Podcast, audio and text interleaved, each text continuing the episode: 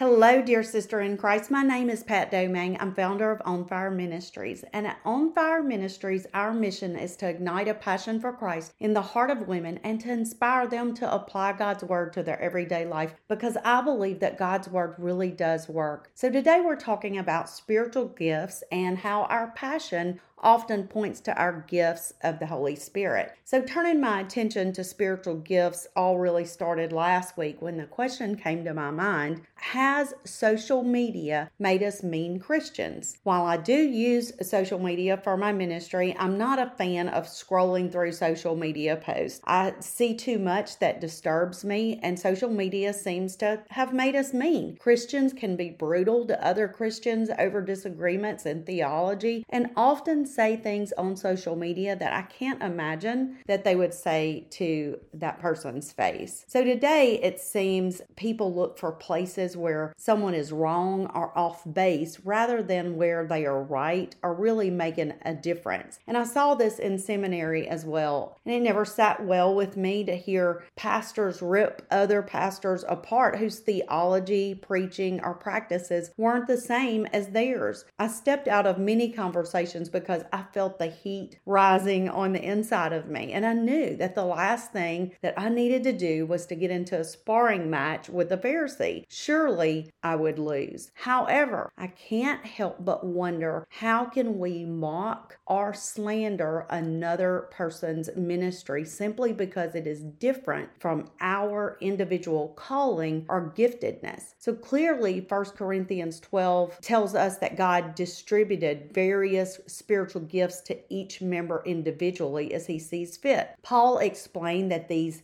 gifts come together to make up one corporate body. Each person plays a vital part in fulfilling the role of ministry in the body of Christ. In 1 Corinthians 13 1 through 3, Paul pointed to love as the greatest gift of all. He emphasized the fact that a spiritually gifted person without love is nothing more than a noisemaker and not useful or profitable. Paul also said that there should be no schism in the body, but that the members should have the same care for one another in 1 Corinthians 12 25. So, what we see is Paul encouraged love and care among the body of Christ. We need to think outside the box of our individual churches. Naturally, I think we see our personal church as the body of Christ, but the body of Christ is worldwide, not racially or denominationally limited, not limited to a church building. So let's talk about gifts of the Spirit. Gifts of the Spirit and spiritual gifts are one and the same. According to Paul, all believers in Christ have at least one spiritual gift. We can understand spiritual gifts as a special qualification and anointing and empowering that's granted to us as an individual by the Holy Spirit. The Bible lists specific gifts of the Holy Spirit in Romans 12 6 through 8, 1 Corinthians 12 8 through 10, 1 Corinthians 12 28 through 30, and Ephesians 4 11 through 12. So, throughout the past 20 years of women's ministry, I've often heard women say they weren't gifted. However, if we belong to Jesus,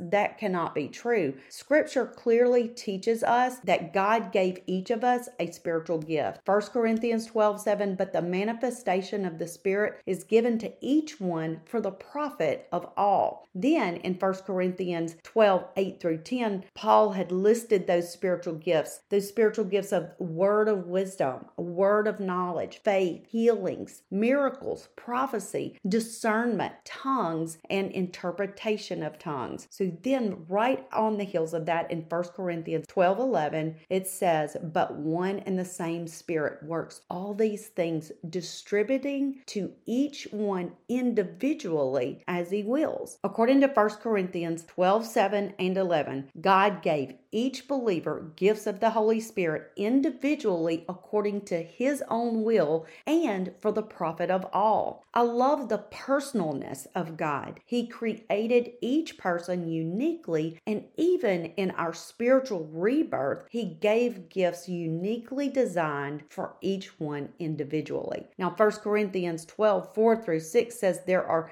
diversities of gifts, but the same Spirit. There are differences of ministries, but the same Lord. And there are diversities of the Spirit, but it is the same God who works all in all. And then 1 Corinthians 12 18, but now God has set the members, each one of them, in the body just as He pleased. And then 1 Corinthians 12 27, now you are the body of Christ and members individually. I love that God intended our uniqueness and our calling and giftedness to be a vital part of His body on display in the earth. God gifted us to be different, but different with purpose. So, throughout my past 20 years of ministry, I've worked with many people spiritually gifted in many different ways. In 2009, God opened a door of opportunity to produce and host a local Christian women's television show. I was excited and I was also overwhelmed with the task that was set before me. So I called together a group of women to dream and to start the vision process for the television show. Now, our group consisted of women from different age groups, different denominations,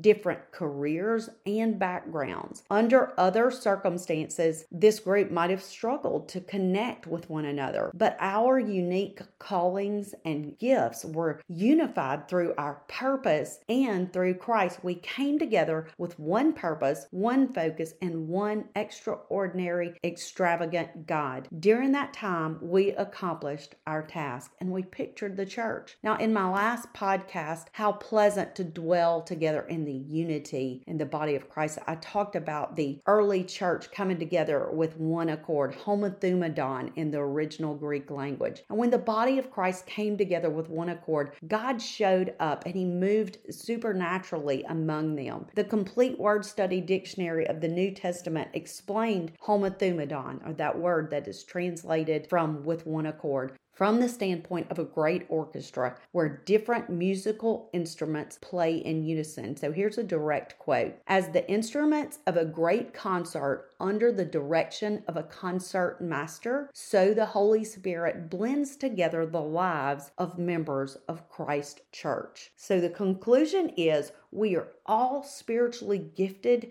to be different and divinely called to be one. So the question is do you know what God gifted you to do? Discovering your spiritual gifts is usually a process, but I want to share some things uh, that have helped me along the way. Many years ago, when I was a new believer, my pastor preached a message about using your spiritual gifts. And however, I was spiritual gifts illiterate. I didn't know anything about spiritual gifts. And I surely didn't know that God, if He had given me any or not. And if He had, how in the world was I to find out what those gifts specifically were? So my pastor gave advice that day that I want to pass along to you. He said, if you don't know what God gifted you to do, Start serving in some capacity, and He will lead you to discover your spiritual gifts. Now, I took that advice and chose a ministry in our church to serve in, and I started my discovery journey. Where I started wasn't where I ended, and it wasn't my true area of giftedness. Nevertheless, serving in that ministry ultimately led me to serve where my spiritual gifts began to shine. And I believe it can be the same for you. So if you're not sure where God gifted you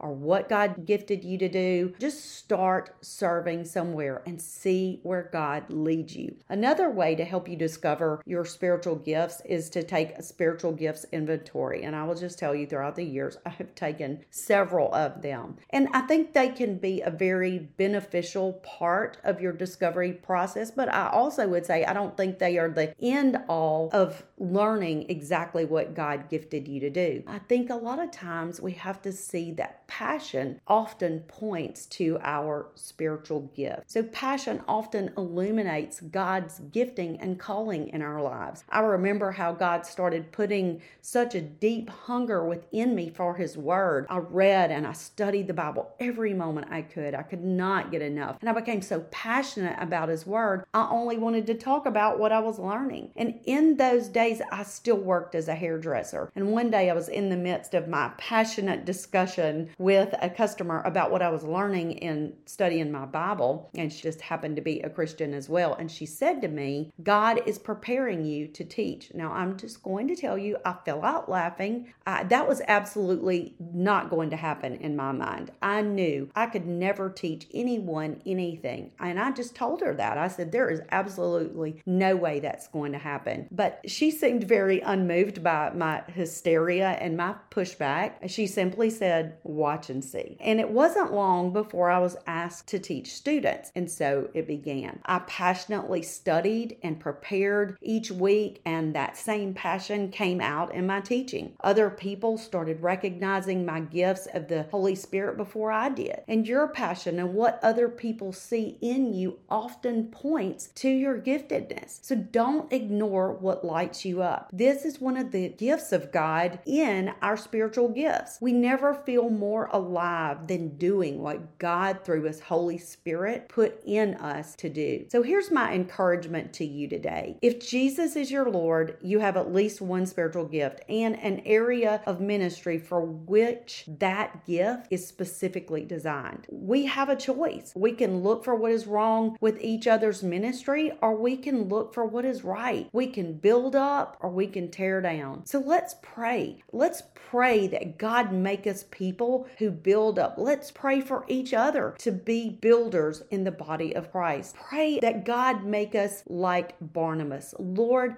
make us like Barnabas who saw the ministry of others and as Acts 11 23 said, encourage them all that with purpose of heart they should continue with the Lord. And then verse 24, and as we build one another up, let us see your kingdom grow. In Jesus' name, amen. Now, before I say goodbye, I want to invite you to join me on your favorite social media platform, whether it's Facebook, Instagram, Twitter, or Pinterest, to get daily biblical encouragement for Christian women. Also, check out my website, onfire-ministries.org, and there you can read my blog, get free biblical resources or a Bible study for you personally or a group study. And also, if you found this to be an encouragement to you, uh, beneficial in any way, would you please take a moment to rate and review and share this podcast with others because it also helps others to find it. And maybe it would be the very words that someone else needs to hear to be encouraged in their faith today as well. So until we meet again, have a blessed and beautiful day.